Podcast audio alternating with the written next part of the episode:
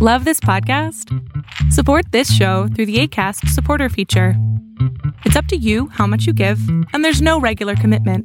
Just click the link in the show description to support now.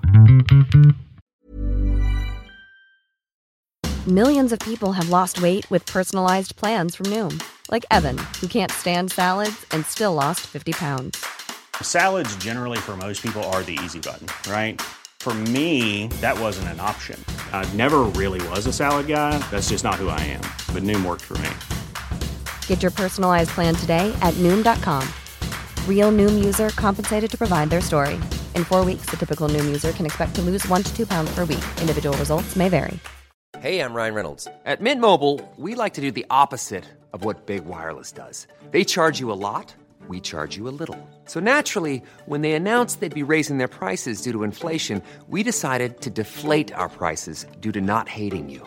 That's right. We're cutting the price of Mint Unlimited from $30 a month to just $15 a month. Give it a try at mintmobile.com slash switch. $45 upfront for three months plus taxes and fees. Promo rate for new customers for limited time. Unlimited more than 40 gigabytes per month. Slows. Full terms at mintmobile.com. There's never been a faster or easier way to start your weight loss journey than with PlushCare. PlushCare accepts most insurance plans and gives you online access to board-certified physicians who can prescribe FDA-approved weight loss medications like Wegovy and Zepbound for those who qualify. Take charge of your health and speak with a board-certified physician about a weight loss plan that's right for you. Get started today at plushcare.com slash weight loss. That's plushcare.com slash weight loss. plushcare.com slash weight loss.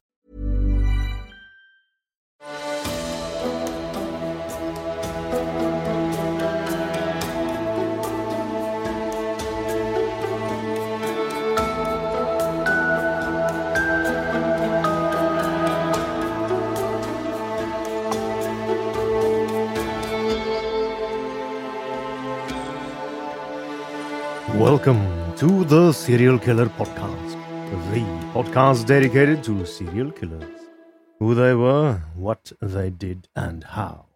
Episode 173. I am your Norwegian host, Thomas Rosseland Viborg Thun. In tonight's episode, I continue my fascinating conversation with Mr. Romano Dolbey regarding the phenomenon of South African serial killers. We delve further into how it appears to be a cluster of serial murders happening in the city of Pretoria. The murder cases are, as you will hear, often unsolved and apparently ongoing. Enjoy. As always, I want to publicly thank my elite TSK Producers Club. Their names are Amy, Boo, Brenda, Cassandra, Christy, Cody, Colleen, Connor, Corbin, Craig, Sid, Emily, Fawn, James G, James H, James S, Jared, Jennifer, John, Johnny, Juliet, Caitlin, Kathy, Kevin, Christy, Kylie, Libby, Lisa, Lisbeth, Marilyn, Meow, Missy, Nick, Oakley, Operation Brownie Pockets, Reed, Richard, Russell, Sabina, Skortnia, Scott, Shauna, Sputnik, The Radio, Tim, Tony, Trent, Vanessa, and Val. You are the backbone of the Serial Killer podcast, and without you, there would be no show. You have my deepest gratitude. Thank you. I am forever grateful for my elite TSK Producers Club and I want to show you that your patronage is not given in vain. All TSK episodes will be available 100% ad free to my TSK Producers Club on patreon.com slash the serial killer podcast. No generic ads, no ad reads, no jingles. I promise. And of course, if you wish to donate $15 a month, that's only 750 per episode. You are more than welcome to join the ranks of the TSK Producers Club too. So don't miss out and join now.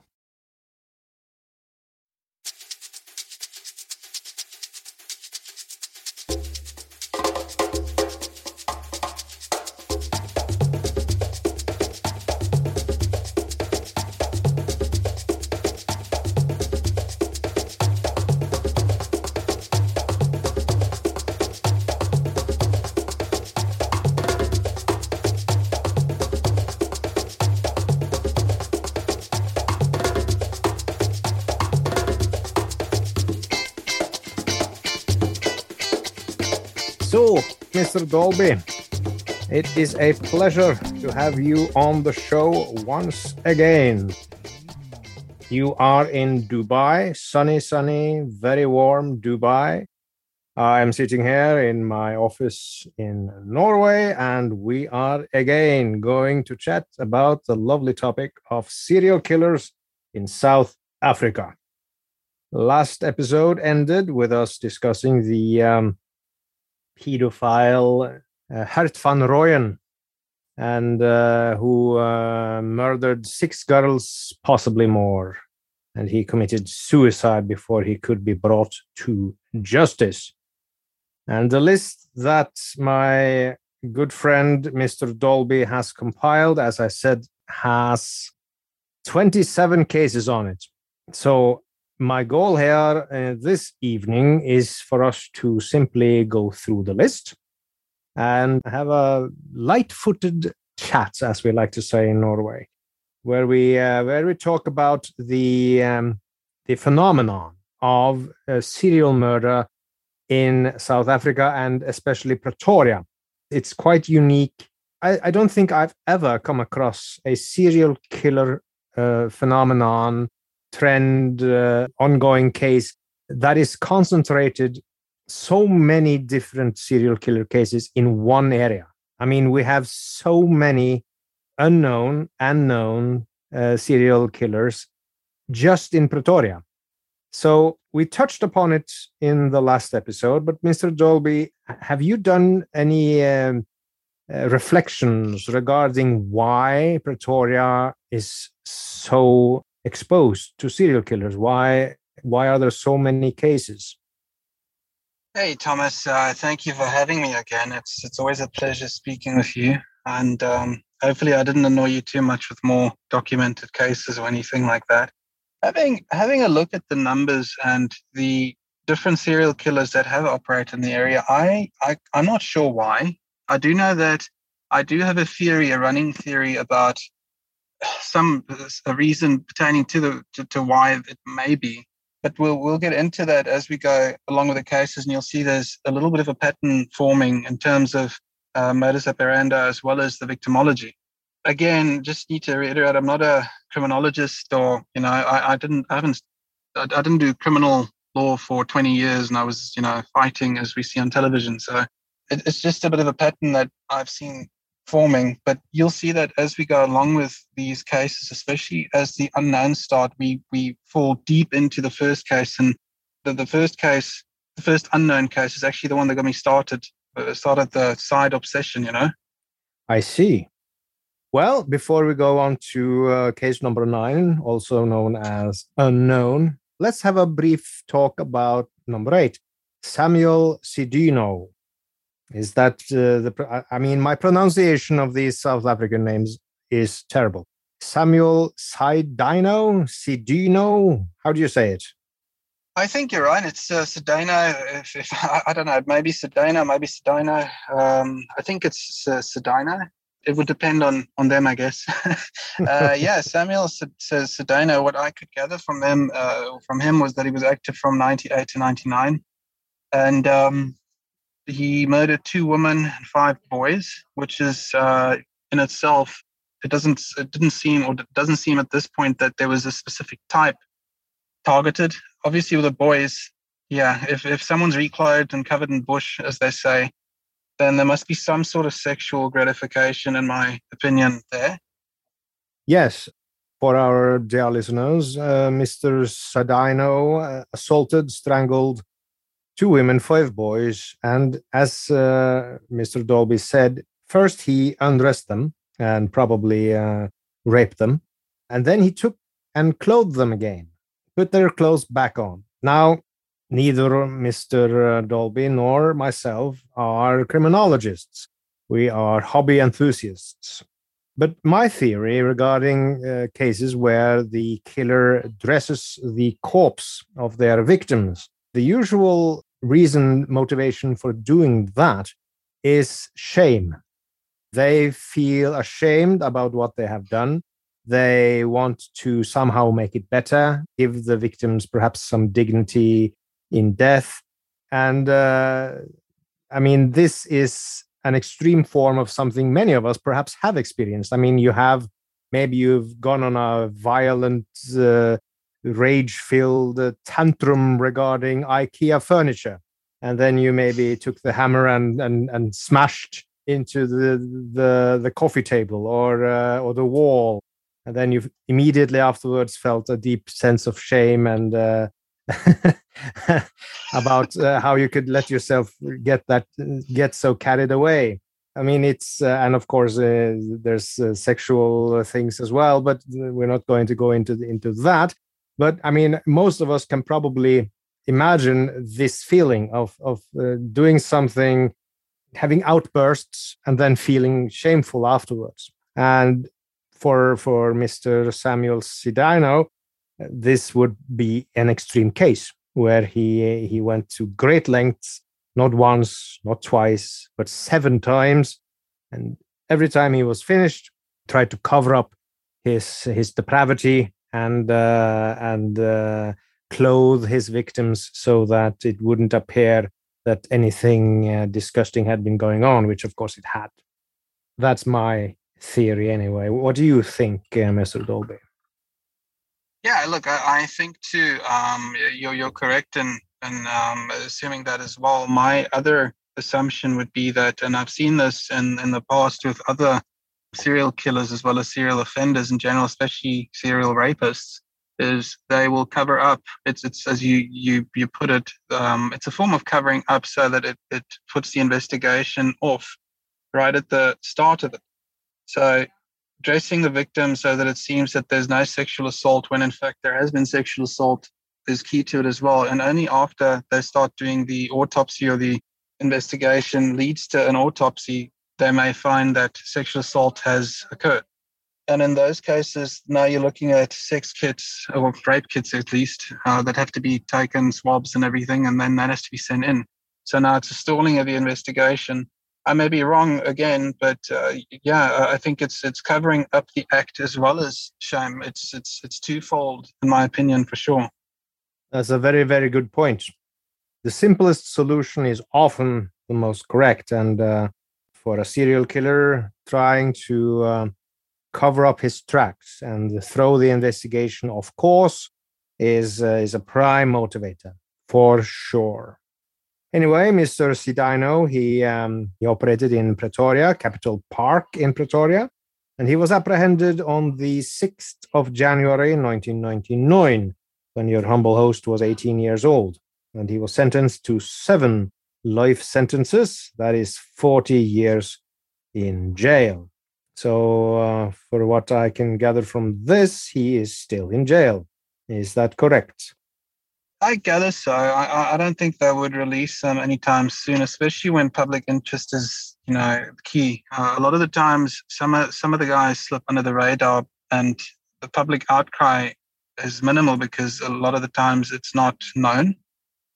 When someone as well known as Cedeno is in prison, if they if they had released him on early for good behavior or something, I mean, there would be an outcry from the public. Plus, the crimes that he has been sentenced for are of such a nature that I don't think he will be released any anytime soon. It's not it's not culpable homicide, it's actually murder. So in the case of, for instance, if we take someone who committed cop this isn't in terms of South African law, if it were a culpable homicide, it would be defined as the unintentional killing of another human being. A good example of that would be, for instance, with um, Oscar Pistorius when I don't know if you remember him, the para, Paralympic athlete that um, killed his girlfriend. He was tried for murder and he actually got culpable homicide, or they held him accountable for culpable homicide because it was uh, they felt it was unintentional. That was the initial proceeding in any case. So, in terms of this, because of the culpability and the intent being the intentional killing of another person, uh, the the um, intent being as strong as it is, I don't see his release date being anytime soon. Right. That's good to hear. And so we move on to the first unknown case, the case that got Mr. Dolbey going, as it were, the case that uh, triggered his uh, collection of more and more cases. So, number nine, if I am to read his um, his form here, started in 2004, is perhaps still currently active. 10 confirmed kills. Five additional could be many more. There's very little information to be found. The victims were bound. They were found near streams in Pretoria. And I, I thought this was quite interesting because uh, this uh, harkens to the episodes before this interview series, The Green River. Again, we have a serial killer dumping his victims in or near a river.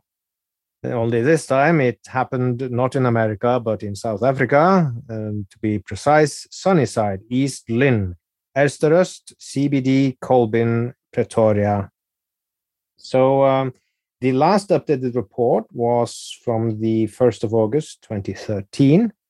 In one case, the girl phoned her mother to say she was boarding a taxi and was on her way home.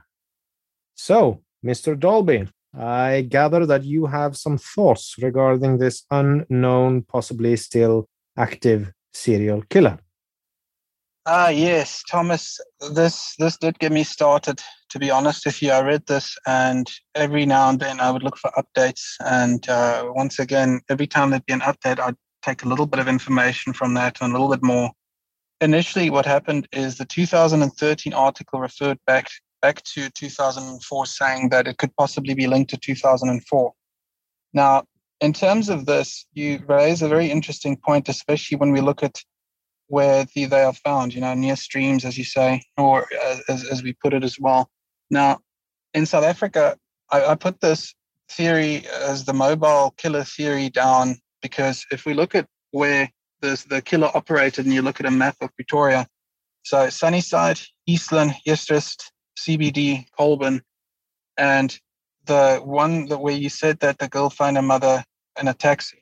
Now, what I'm suggesting and what I've been looking at is all along, if you follow the line from Pretoria Central eastwards, I feel like the um, killer is moving in an easterly direction and committing these murders on that route. If, if you look plainly and, and you look at the clusters, the reasoning, uh, or the, the, that's my reasoning behind that anyway, is it's just in plain sight.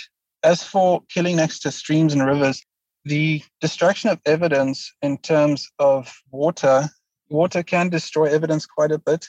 And I think that might be one of the reasons. If you look at Gary Ridgway, obviously there was still evidence present, and it doesn't destroy evidence as blatantly or as openly as fire does. Fire is a, and um, I'm quoting Mr. Paul, Hol- Paul Holes here as well. He says that fire is the ultimate destroyer of DNA and evidence water can also destroy, but there's still some recoverable. So I don't know if this is as a result of convenience, where the killer is doing it as a result of it's there and it's easy, and um, that's why he is committing the crime.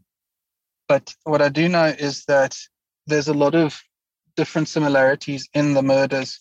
And what I found with all of, or the majority of these, is they can be classed into three different categories with different keywords, which I've, I've highlighted. The first being let's say stabbing and homeless and plastic.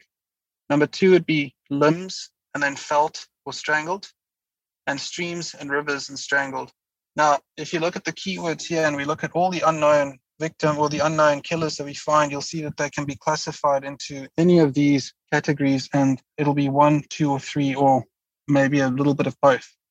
But my theory at the moment is that it's a mobile killer. He may still be operating in the Pretoria area, or he may have moved out of that area into a different area, uh, and he may be operating there as well.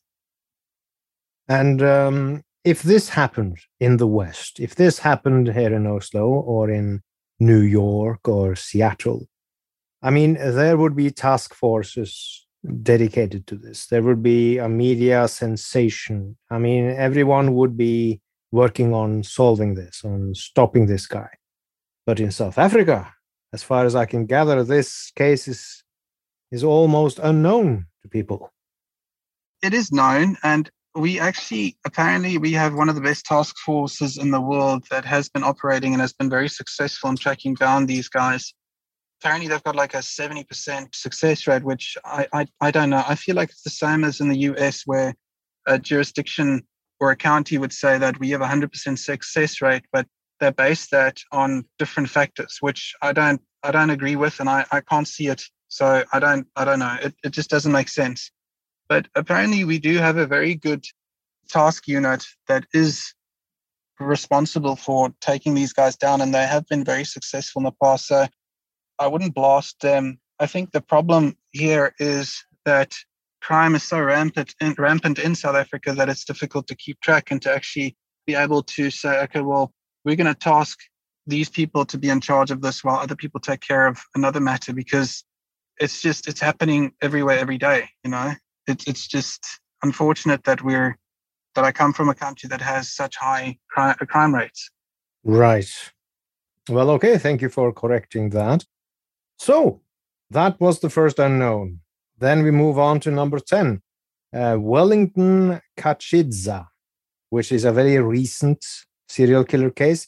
I'm, I'm just overwhelmed with this list because if there are serial killer cases in the West, in America, England, Russia, even uh, even in Japan or or Korea or or even China, usually we we hear about it in in the media. Usually there are some mention of it here in here in the West in the mainstream media, but I mean I, I don't recognize any of these cases on this list. I've never heard of it except for this this first one we covered in the in the last episode. So Wellington Kachidza. I mean, this is a recent case, January 2018 to December 2019, killed eight males. I mean, eight people. And he bludgeoned them to death. And again, this happened right in Pretoria. Eersterust. And he was sentenced. He, he was caught. But again, this is a this is a, a very prolific serial killer. Eight kills is quite high the average is usually three or four. So, so eight kills is a very high number. It's, it's very odd that these cases are not more, not profiled more. So it's it's just it strikes me as as strange and and all, uh, it's a bit sad because I mean people should be aware of the horror that these people inflict on not just their victims but society at large. All of this happens in in Pretoria, and uh, to be honest, I'm not very much tempted to visit Pretoria. It seems like a very, very dangerous place. Perhaps you can uh, enlighten us a bit more about Mr. Kachidza. Uh, there's not much known about him, unfortunately. The only thing, well, the only facts that we do know is that uh, he was operating from two, January 2018 to December 2019, which I think is not true. Uh, I think that is what they put down in order to have something.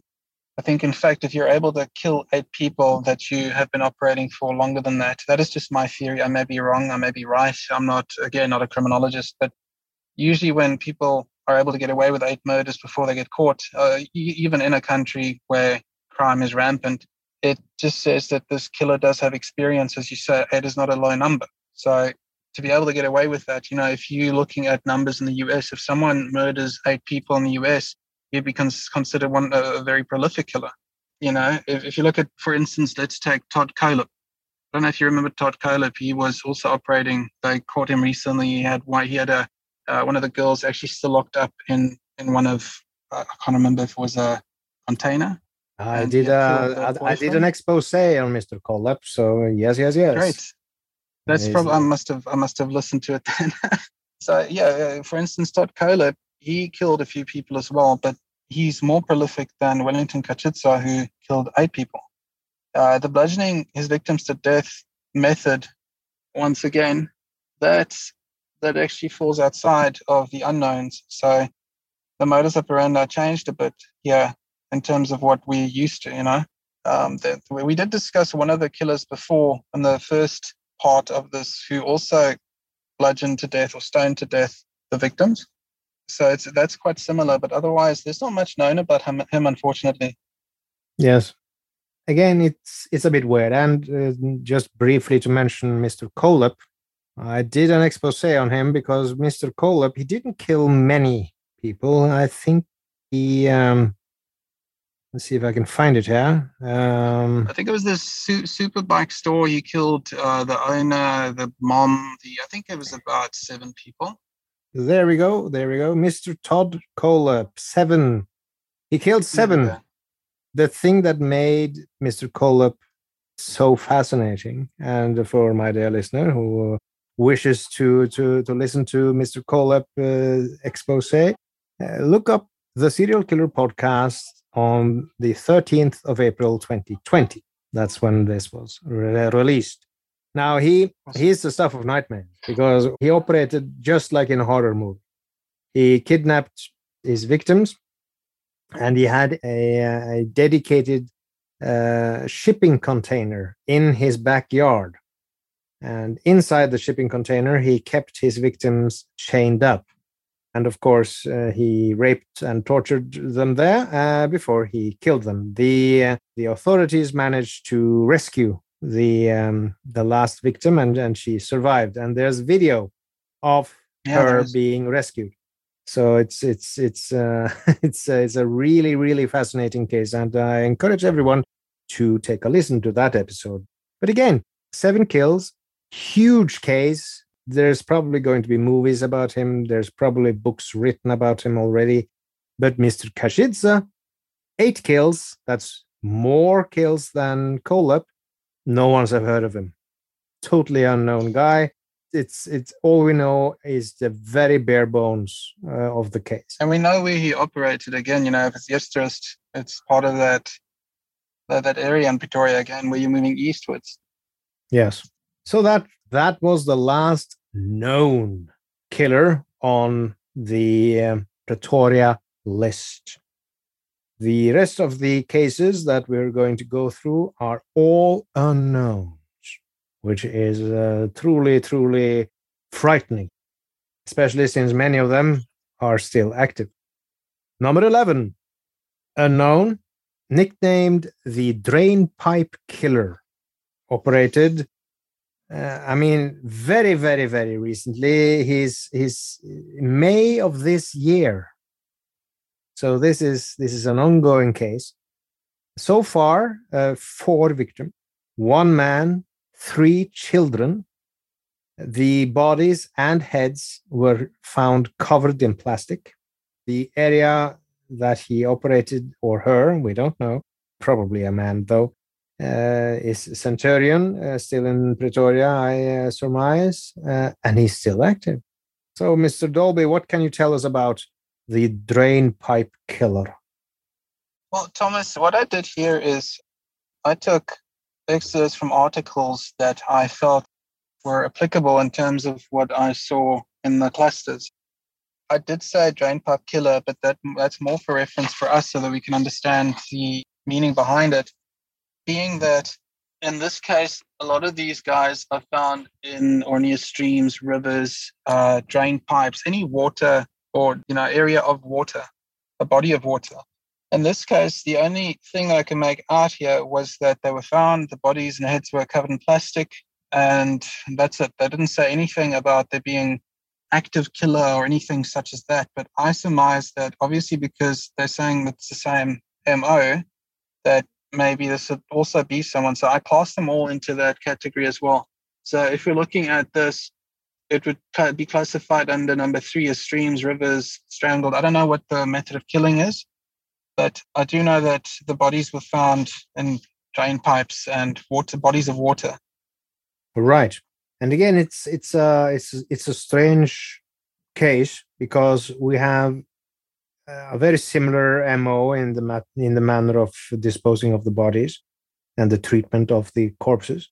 But the victimology the uh, the the type of victims varies which is unusual. I mean we have one adult man being killed and then you have three children. So this is unusual. I mean normally for a serial killer uh, the victims will share some similarities. I mean, for instance, female prostitutes or uh, children, uh, female children, male children, adult males, etc. But here we have a mix. So it's it's interesting, especially the mix between adult and child. This is very unusual.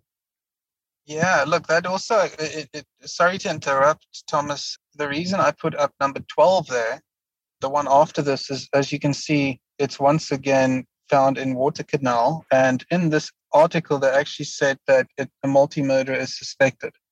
But in this case, it was one man and it was an armless head. He was armless and headless, and he was only in his underwear, found in the water canal uh, in Pretoria. So I have I've put all these guys together because because of the water, the body of water, and you'll see a lot of these pop up with unknown, unknown. Right.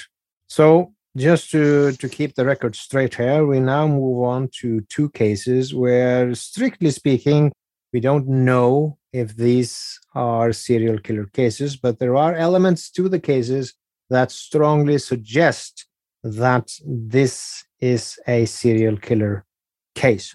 So, number 12, as Mr. Dolbey mentioned here, uh, the victim was found in 2004 in uh, November. One man, and usually when you find a, uh, a murdered person, nothing indicates a serial murder. Uh, usually, I mean, in the 99% of cases, murders are related to drug dealers or it's uh, regular violence, uh, robberies, etc., etc. But this, here we have a torso with only the legs attached, head removed, arms removed, only wearing underwear, found in a water canal. So obviously, the killer has gone to great lengths to try to uh, make it impossible to identify the victim because if you don't have the arms, you don't have fingerprints, and if you don't have the head, you don't have dental records. So uh, you're only left with DNA, and if the person is not registered in any DNA database, then you are out of luck. You will not know who this victim is and uh, so so this is a pro. Uh, either it's um, it's a criminal uh, assassination. I perhaps suspect this, but as Mr. Dolbey said, the authorities suspect a multi-murderer uh, being responsible for this. So maybe the authorities knows more than we do. So a very interesting case. Also, this happened in Pretoria. Again, quite recently, in 2004. Moving on to number 13, also a case of one victim uh, found very recently, the 27th of December 2021. But listen to this only a torso was found, and it was found in the uh, near the Roodeplaat Dam. The head was missing, several limbs were missing, campers and fishermen saw men throwing something into the water. So, this is a very interesting case, very similar to the one before. Perhaps it is the same. Selling a little or a lot? Shopify helps you do your thing however you cha-ching. Shopify is the global commerce platform that helps you sell at every stage of your business. From the launch your online shop stage to the first real life store stage, all the way to the did we just hit a million orders stage. Shopify is there to help you grow. Shopify helps you turn browsers into buyers with the internet's best converting checkout. 36% better on average compared to other leading commerce platforms because businesses that grow grow with Shopify. Get a $1 per month trial period at Shopify.com slash work. Shopify.com slash work.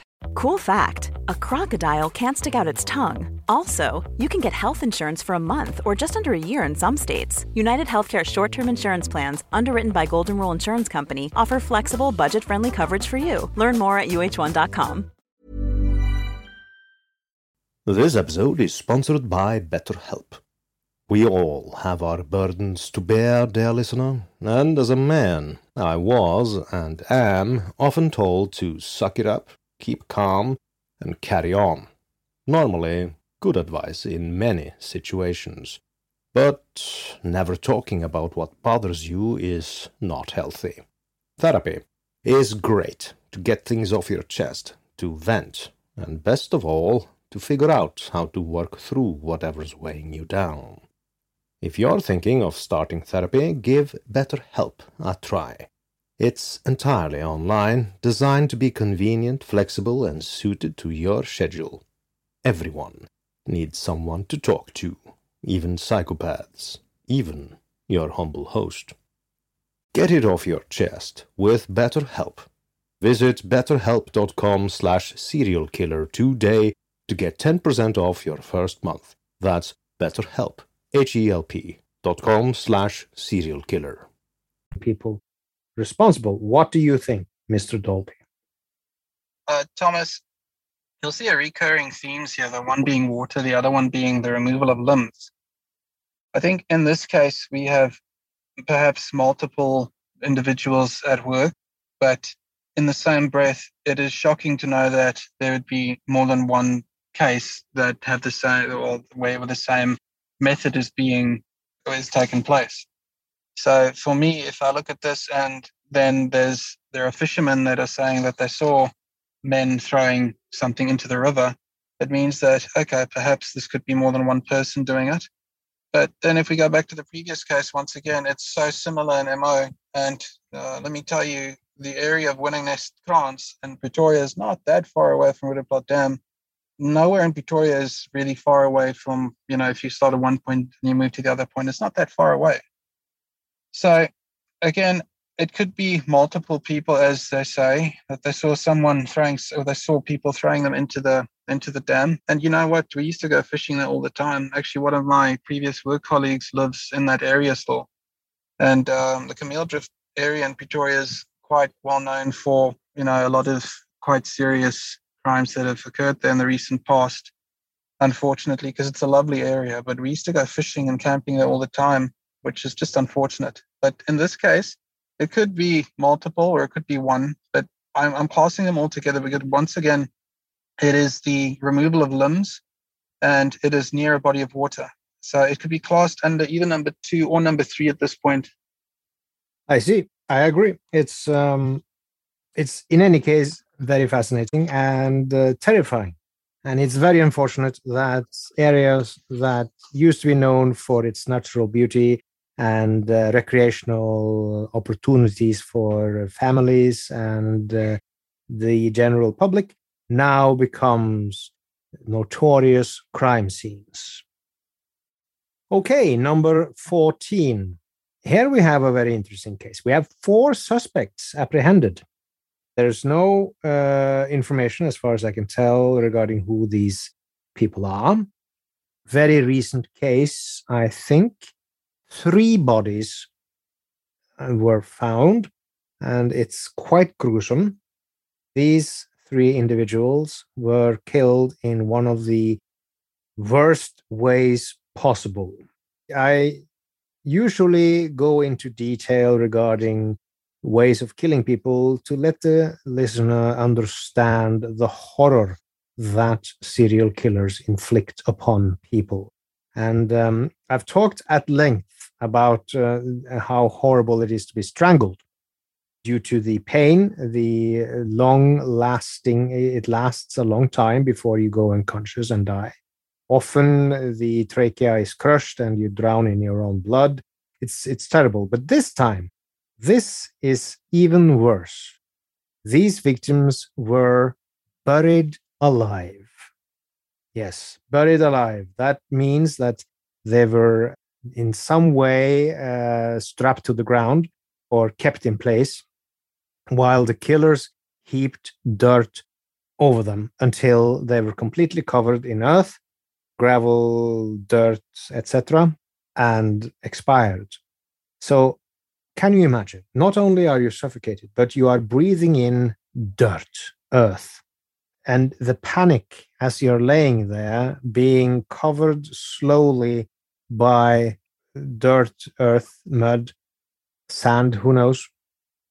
I mean, it's unimaginable, absolutely unimaginable horror. Three times this is known to have occurred, and again, it happened in Pretoria. In and this is a name I am going to have trouble pronouncing, Olievenhoutbosch. Uh, but four suspects apprehended, which is odd. Do you know anything about this case, Mr. Dolbey? Uh, Thomas, I know about as much as you do, unfortunately. Uh, there wasn't a lot released about this. I put this in here because it just demonstrates the, I guess, the, the horror of what one person can do to another person. I think it's horrible. Obviously, it's just just just horrible the way of dying. But I, have included it in there because I think being buried alive and three bodies found is you know that that also forms part of. They didn't say obviously the method being buried alive is it, it deviates from the three different MOs that I have written down as well. So if it's someone who's operating or four suspects that have been apprehended, perhaps these guys were also working together, which means we have multiple serial, you know, murderers running around, which is actually a scary thought in itself. Absolutely. We are well aware of um, serial killer couples operating. I mean, oftentimes uh, there are duos sometimes two guys but most uh, most of these cases where several people cooperate in serial murder it's it's a matter of uh, a a man and a woman and one of them being the dominant part the other being submissive. But here we have a case where it's possibly four people engaging in serial murder. So a serial killer gang and i can scarcely imagine anything more terrifying. So it's scary, absolutely scary. And again, so little information about this.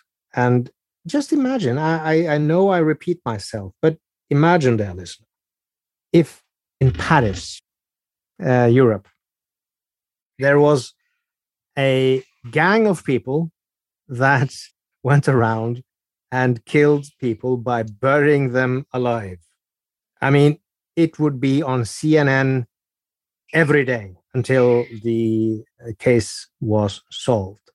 But here, it's it's impossible to get even the most basic details. So it's and this happened in August of 2020. So again, very recently, uh, you would imagine the police have a lot of resources available to uh, to investigate the case, and they have uh, apprehended the suspects. But so weird that the media is is totally absent in this case. Very, very odd. Moving on to number 15. Again, very recently, February 2021, so last year. Here again, we have uh, we have a case that may not be a serial killer case, but perhaps it is. There are things suggesting that we have a serial killer on our hands. Unknown suspect, we don't know what this is. This could be an ongoing case. Here we have two girls. I don't know their ages, but uh, young women, girls, they were found and they were burnt beyond recognition. So either the killer uh, killed them first and then burned them, or they were burned as a method of murder. I don't know. Do you, Dolbey? I wish I did. Uh, again, it's going to be a recurring phrase, I guess.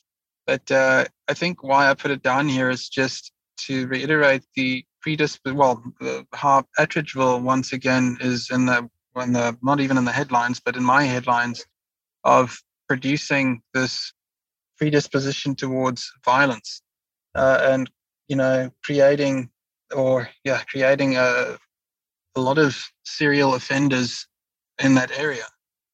It's I when when I see the the area Atteridgeville, I tend to put it in there as well, just to say, look, there's another one, and there's another one. It's it's like a high producer of violent offenders. Yes, yes. Moving on, number sixteen. All I can see there is uh, there's two victims. This is from 2010. Unknown suspect. The victims were found naked and they were stabbed in the neck and listen to this in the air. Very, very painful and, of course, lethal. Again, in Pretoria, in the Ga-Rankuwa uh, district. Do you know anything more about this case? Not only that was given uh, in, in the article, but yeah, once again, the other thing that is also quite prominent in South Africa, and I don't know if this is true in, in many other states, but South Africa is quite well known for a lot of violent crimes within the families. So there's a lot of violent crimes, obviously, towards women and children, but inside the close knit families and the family relationships. So I don't know if this is related to that, but it may well be. There may be, it may not be. But once again, I put it in there because it's more than one victim. Okay, number 17. This is uh, a more serious case, uh, at least in terms of numbers. Uh, this is probably not an ongoing case, but it's not solved. It, it went on from October 2000 until March of 2012. So in October 2000, four bodies were discovered. In April 2003, one man, one woman with multiple stab wounds to upper body and face. February 08, uh, there was a woman uh, that was found. In May of 2010, a newborn baby found in a plastic bag. March 2011, again a newborn baby that was dead that was found. 2nd of March, uh, two teenagers were found with multiple stab wounds in their upper bodies, and one man, again with multiple stab wounds, in a total of 12 victims. This happened in Skinner Spruit in Pretoria West. Quite a serious case. Why have you put all of these in the same case, Mr. Dolbey? I think at the end of the day, the area itself is quite small, first of all. And then secondly, I see a lot of stabbings occurring here in the specific area as well. But I put this in here because, as I understand it, and anyone can correct me who's a criminologist, but the MO of a serial killer doesn't always remain the same and they perfect their methods as they go along. You know, they will try one thing and if they find they don't like it, they may try something else and they may um, experiment a little bit, you know, and they, you know, for he might the guy may read that someone tried doing something to a body and he wants to try it he may try it once and then find out okay well look i don't like that and then revert back to what he knows and what he likes. I'm not saying that the newborn baby i think that falls outside of the scope of the serial killer uh, aspect of things. I think that is the discarding of of babies which is also quite prevalent in south africa unfortunately. It's it's you read about that regularly in the news where new moms actually dispose of their kids in rubbish bins and so on, or you find them in, in different places. So that's unfortunate that that occurs. So I don't think that falls within the scope of this operator or the, the, the serial killer or killers. But because there are multiple stab wounds and because, again, Spruit translated into Afrikaans is stream basically. And that's what it means. Skinner Spruit is Skinner stream. So if you Google Skinner Spruit and you go into Google Maps, you can actually see it. But yes, that's that's what I think, Thomas. Is I put it down there because because of the stream uh, connotation to it, and then obviously stab wounds. And I don't believe that serial killers just stick with one method or victim. I think they are opportunistic and they are creatures of habit as well. So they will do what they find is comfortable to them. And in the opportunity of seeing, oh, well, someone's walking there or someone's wandering there, they will take that chance. And even if it doesn't fit their victimology or their criteria 100%, they will take the risk. Well, sometimes it is. Um, uh, I am going to have to disagree with you a little bit. I think that serial killers, especially psychopathic uh, organized serial killers, are quite uh, locked in their MO, in their signature, as it were. And they're also quite locked in how they choose their victims. But I agree 100% in that they are often evolving. They may start out uh, doing one thing and then they escalate. This, of course, happens. I don't think for m- most cases of serial murder that the killers are opportunistic, that they just lash out randomly. That's very rare. Usually they, they take their time in choosing a victim. But I mean, serial killers come in all sizes and shapes. And uh, no, for sure, for sure, I agree with you. I think you get your, as we said before, disorganized and organized serial killers as well. Whereas the organized Dennis Raders of the world and Ted Bundys will plan it up to a T, and they will stalk their victims and they plan. Um, I think you said last time that he called them his projects, right? That's um, correct. So yeah, definitely. I think that in certain circumstances and certain serial killers, they are um, organized and they will plan it up to up to a T, and and they will commit the crime as they want and ha- as they have been fantasizing about as well. Indeed.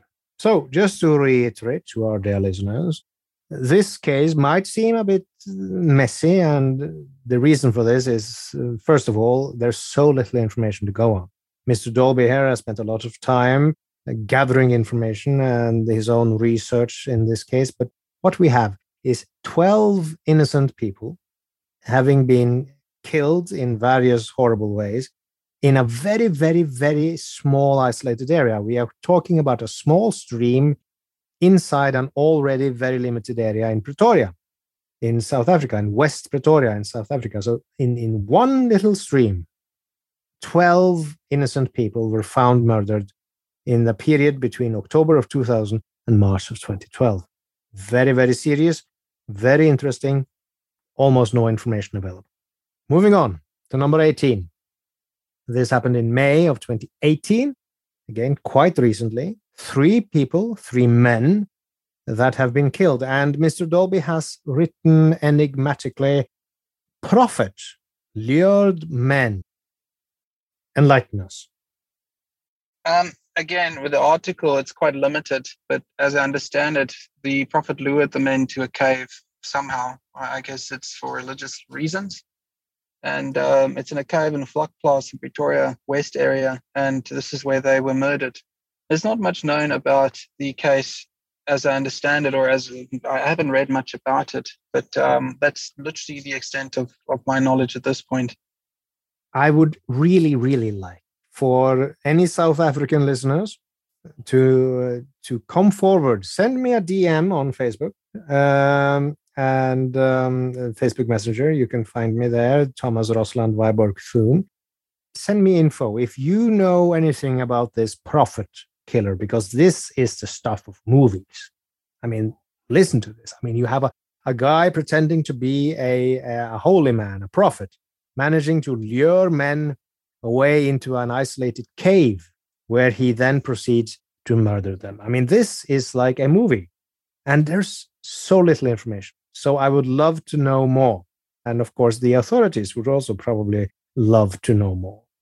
Moving on to number 19, December 2014, three, three children, boys, last seen after school, probably drowned. Again in Pretoria in the Mamelodi East area. What do you know about this, Dolbey? Again, uh, limited info here, Thomas. Uh, I said drowned question mark because I think I read somewhere that that was the conclusion. So maybe down to misadventure, but I would have to have a look at that again, at that specific case to see what happened exactly. The information, again, is limited about a lot of the cases, which I apologize for, but there's not much to be found. As I, I just so happened to stumble upon these because I spend hours searching specifically for uh, keywords, and it's what I come up with. So if there's anything to learn from this is that there should be more follow-ups or more information given to the public afterwards after these things have happened. You know if there's if there are kids that have passed or if something's happened then please just provide us with more information afterwards to say that this is what happened. Exactly.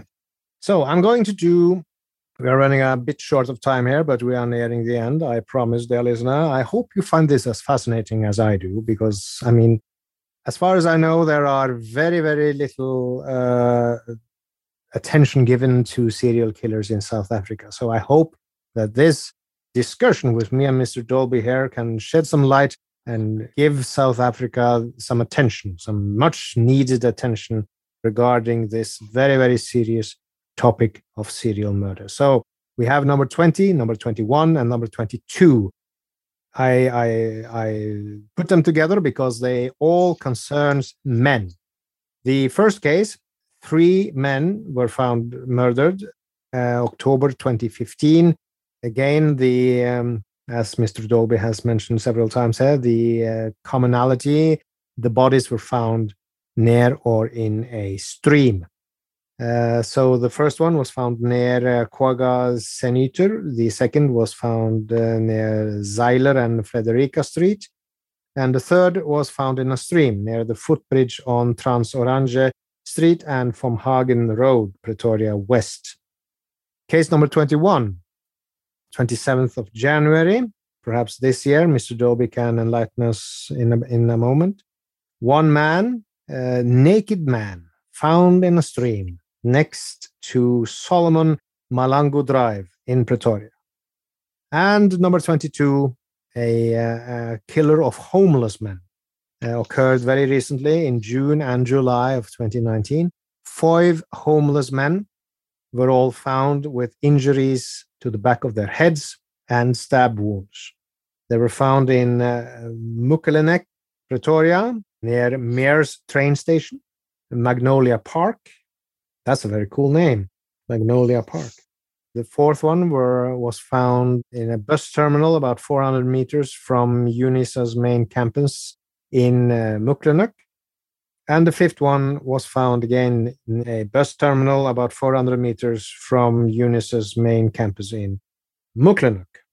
All right, Mr. Dolbey, I went through three of these cases. Uh, do you wish to correct me on my presentation of them? And could you perhaps enlighten us regarding uh, the number 21 case? You have written the 27th of January. Am I correct in assuming that you mean this year? Yeah, I think it is this year, Thomas. The reason being is on number 20, where you're talking about three men that there was a bad smell. The body was found in a stream. It was the third body that was found. And then they only refer back to the other bodies after that. And you got the, the areas right as well. The reason I put these, the, why, why I think it's good that you class them together. And then the next being the naked body of a man in a stream. And then obviously, if we're looking at number 22, which is the homeless killer, he's actually known to be as, uh, or he was known to be a serial killer operating in Pretoria at that time. And my suspicion is that the, the previous two were also homeless people, but it, it, these occurred before. I remember being in law school then still, you know, I mean, this is quite recent. I was doing law school at night and I was on the campus in Pretoria, at Pretoria University, when these offenses were uh, taking place. And I remember actually the whole time period when this was occurring as one, I, I thought to myself, this is when I started delving into this stuff again and thinking, wow, this is interesting. There have been arrests and there have been some updates, but I don't think there's ever been a definitive answer as to, you know, this is the guy that was the homeless killer. I, I may be wrong, but up to this point, I haven't been able to find anyone specifically. I know that someone has been arrested in connection with it, but I don't know if that person's been released again. So it's it's quite interesting. Again, with the keywords homeless, stabbing, it seems to be a common theme. I do remember having a look at these and thinking to myself, especially in terms of number 22 with the homeless killer, that if I recall correctly, some of the murders were occurring on repetitive days of the week, you know, on a weekly. First it was a bi weekly, then it was weekly. And then all of a sudden, I don't know if it just stopped, but uh, I do have the last number here. And I don't think that this would be the only number of people that were murdered here. It's also it also connects with the last ones that I or the other numbers I put on here, especially if you're looking at Skinnerspruit and you're looking at those those individual murders. The method of murder is is very similar with the stabbings. Once again, I don't know if there was bludgeoning involved in the homeless killer as well. I imagine, or I, I think I heard that as well along the grapevine that there was there was bludgeoning involved as well. But if it says stabbing and it's homeless, I think there must be some sort of linkage towards one common denominator. Very, very interesting. Thank you for that. Moving on to the next grouping that I uh, have decided to group together, mostly because we are running a bit short of time. But number 23, 24, and 25. And after that, there's only two more cases that we'll briefly go through before we round up this evening's episode. So, number 20, 23. I grouped these together because all of them concerns only one victim, one man, and they are all from 2020. The first one, August 2020, the second in November 2020, the 6th of November 2020, and the last one, 18th of November 2020. I, I would perhaps put all of these together as one case, Mr. Dolbey. But anyway, there are three uh, men that have been killed, uh, all of them quite horribly. Uh, multiple stab wounds to the chest, back, and the left arm in the first case, multiple injuries to the head and the body in the second one, and in the third case, little information regarding the cause of death. the body was simply too decomposed. It was found floating. Again, we have the similarities between the cases as they were found near bodies of water. So, all of them, uh, Pretoria, number 24 and 25, were both found in uh, floating near a dam. I don't think it's the same dam, but um, they were both floating near a, a dam. All of them, Pretoria. So, Mr. Dolbey, was I correct in grouping these three cases together? I think so, uh, Thomas. I think a lot of the times, as you said before, there's not much clarity as to the specific area where the bodies are located. You know, if we're looking at dams, I would class them together. If we're looking at any sort of waterway, I would class them together. But then, I mean, we could separate them further and say the, mm, you know, the method of murder is is different in this case than it is in the other case. So we can separate them even further. Then we can look at it another way and we can say, but these bodies are, felt, are found in a felt or on a mountain or in a cave in some some circumstances as we as we've seen. So it's it's difficult to determine. But at this point, I think if if there's single stabbings and they're found in a body of water, I find it suspicious, and I think it's it's uh, you're, you're right in assuming that you know putting them together is is not a bad idea. Good to know.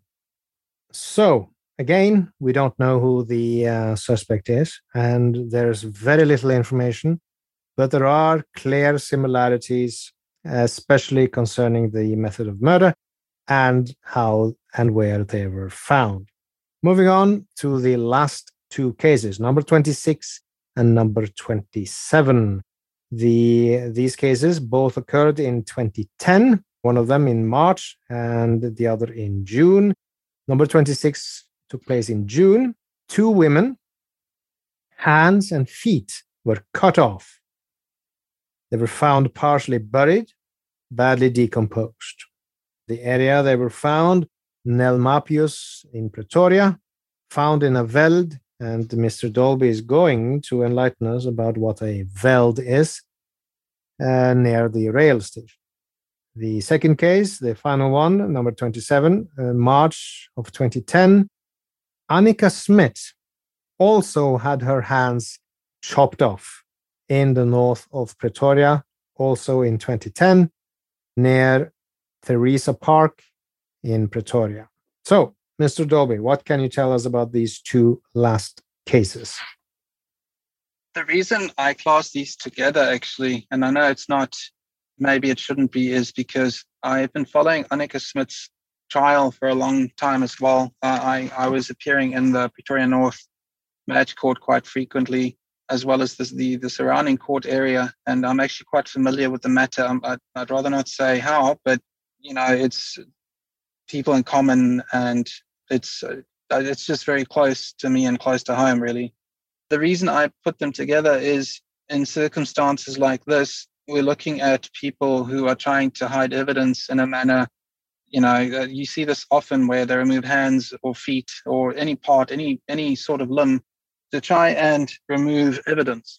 And I find that because this is in the same year and it's quite close together, group quite close together, there may be connected somehow.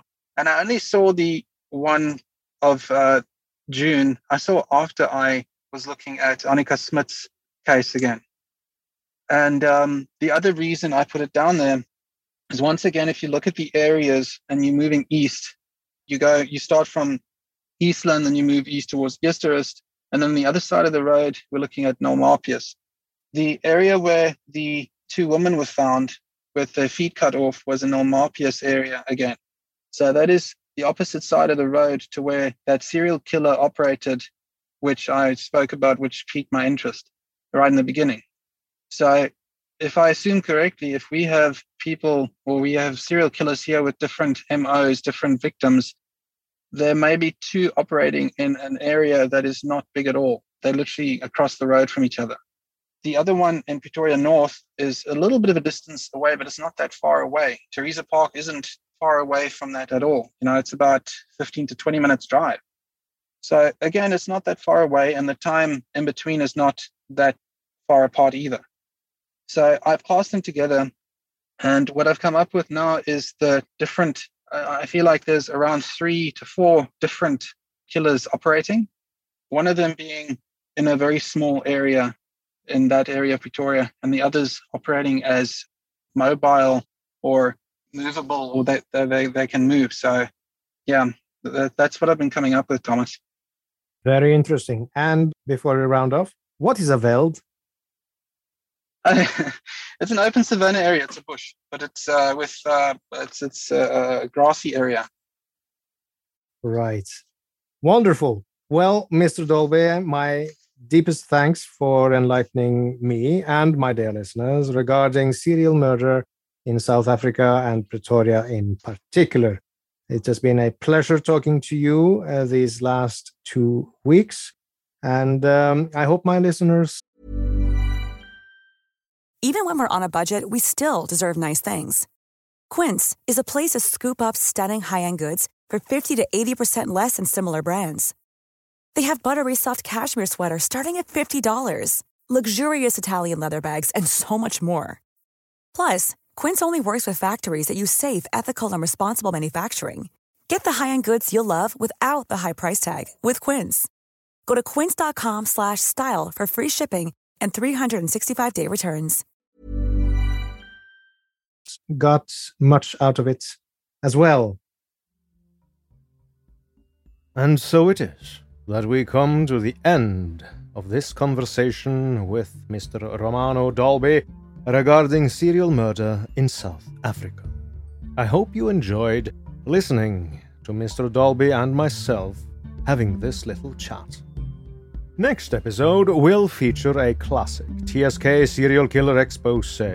So, as they say in the land of radio, stay tuned. Finally, I wish to thank you, dear listener, for listening if you like this podcast, you can support it by donating on patreon.com slash the serial killer podcast, by leaving a review on Apple Podcasts, facebook.com slash the SK podcast, or by posting on the subreddit the SK podcast. Thank you. Good night and good luck.